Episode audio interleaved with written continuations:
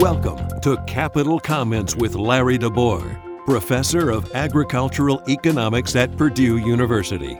Capital Comments offers timely insight and commentary on public policy issues related to state and local government in Indiana, as well as national economic policy. You can find text and podcast versions of Capital Comments archived at www.agecon.purdue.edu slash crd slash localgov. And now, here's Larry DeBoer. Hi, I'm Larry DeBoer, and this is Capital Comments for December 2021. Our topic this month What happens to property taxes during inflation? The property tax is the biggest source of tax revenue for most Indiana local governments. They were worried about the effect of the COVID recession on property tax revenues. But rising home values in 2020 will increase assessed values for tax bills in 2022. The federal COVID relief bills increased Indiana income in 2020, so the state's limit on property tax revenue will keep increasing in 2022. Tax rates are likely to fall in many jurisdictions next year, so fewer taxpayers will be eligible for tax cap credits. Local governments will collect a bigger share of their tax levies. Looks like the recession will not be a problem in 2022. So, what should we worry about now? How about inflation? We've got no experience with high inflation, the Indiana property tax is much different today than it was during the high inflation of the 1970s. So let's try to think it through. Suppose there is a pure inflation, which adds the same increase to prices, incomes, and property values. It couldn't happen, but it's a useful experiment to look at inflation's effect. Suppose property values rise with inflation. Assessed values rise. The maximum levy is based on income growth, so it rises too. If the levy and assessed value rise at the same pace, tax rates are unchanged. Rising assessed values increase the constitutional tax caps, so tax bills also increase. Inflation would be annoying, but essentially nothing happens.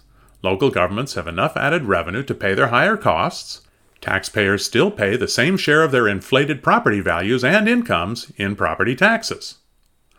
What could mess this up? Any part of the tax system that doesn't respond to inflation. I can think of four. First, suppose inflation increases property values in 2021. Assessors measure this rise for assessed values in 2022. Those assessed values are used for tax bills in 2023 assessments can't reflect today's inflation until then. Second, the state limits property taxes to a maximum levy, which increases each year at a percentage called the maximum levy growth quotient. It's based on a six year average of Indiana non farm income growth calculated by the Department of Local Government Finance. In the summer of 2022, the DLGF will calculate the MLGQ for 2023 based on the most recent six income growth numbers, 2016 through 2021. That means the growth rate of the property tax levy won't begin to reflect 2021 inflation until 2023.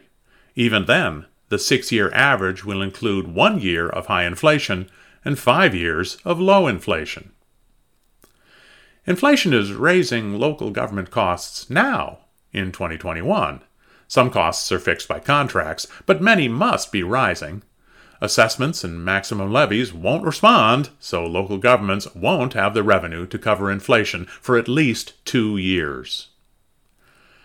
We're losing hope that the inflation will be transitory, but suppose it fades away during 2022 and is back in the 2% range in 2023. Assessments and the MLGQ will rise based on what happened in 2021 local government budgets would begin to catch up. What if inflation is sustained, though? Suppose it continues through 2028. At that point, all six growth rates in the MLGQ would reflect inflation. Maximum levies would finally rise enough to cover cost increases. Except for problem number three, the MLGQ has a legal maximum of 6%. If inflation is greater than that, as it is at the end of 2021, the maximum levy can never catch up to cost increases. Now for number four. The standard deduction for most homes is fixed at $45,000. It's subtracted from assessed value before the tax rate is applied.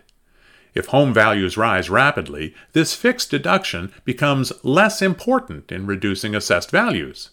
Taxable assessed values would rise faster than home values.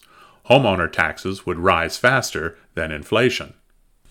That's not a problem for local government budgets, but it could be a problem for local politics. Homeowners are voters, and they tend to complain when their taxes go up. High inflation would squeeze local government budgets for a couple of years. If inflation is transitory, budgets would start to catch up in 2023. If inflation is sustained, oh well, let's hope not. And that's Capital Comments for December 2021.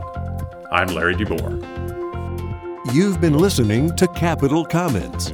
You can find text and podcast versions of Capital Comments archived at www.agecon.purdue.edu slash crd slash localgov.